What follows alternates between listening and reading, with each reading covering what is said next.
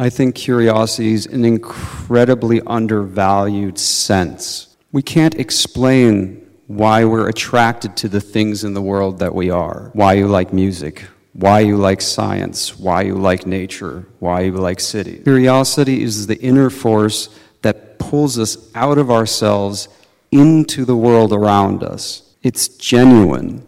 It's an emotion that can't be faked. If you try faking curious, you are just, so we have to take care of it.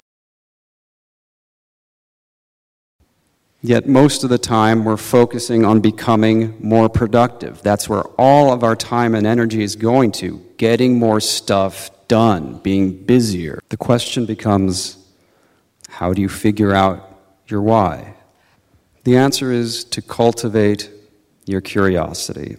I think curiosity is an incredibly undervalued sense. We can't explain why we're attracted to the things in the world that we are. Why you like music, why you like science, why you like nature, why you like cities. Curiosity is the inner force that pulls us out of ourselves into the world around us. It's genuine.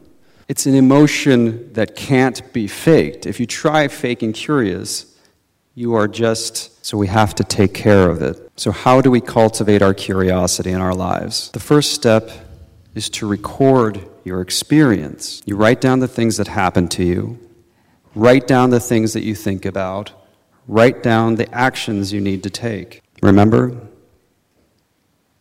Events, notes, and tasks. Step two once you've recorded your experience, you have to come back to it, to examine it.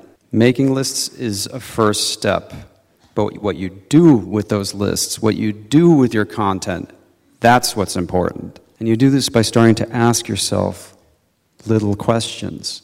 What happened? How did it make you feel? How will you respond? Again, reflection.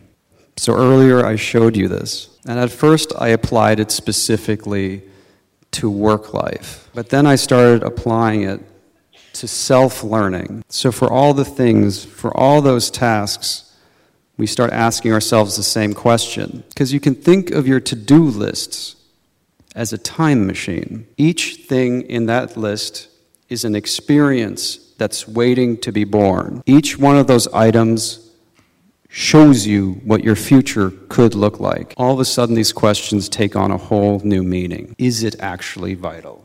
What actually matters? Again, a big part of the bullet journal system is that you are constantly getting rid of distractions to focus on the things that you've defined to be meaningful.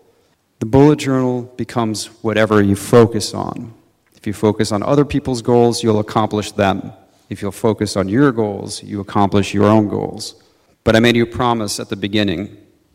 I will tell you about the secret of happiness. And the secret of happiness is this in the pursuit of happiness, you stop focusing on what is meaningful. In the pursuit of what is meaningful, however, you take the focus off how to be happy. But that is when happiness is most likely to appear. And that is what the bullet journal is all about. It combines your what with your why. It's designed to help you live an intentional life, a life that aligns your actions with your beliefs so you can live a life that is both productive and meaningful. Thank you.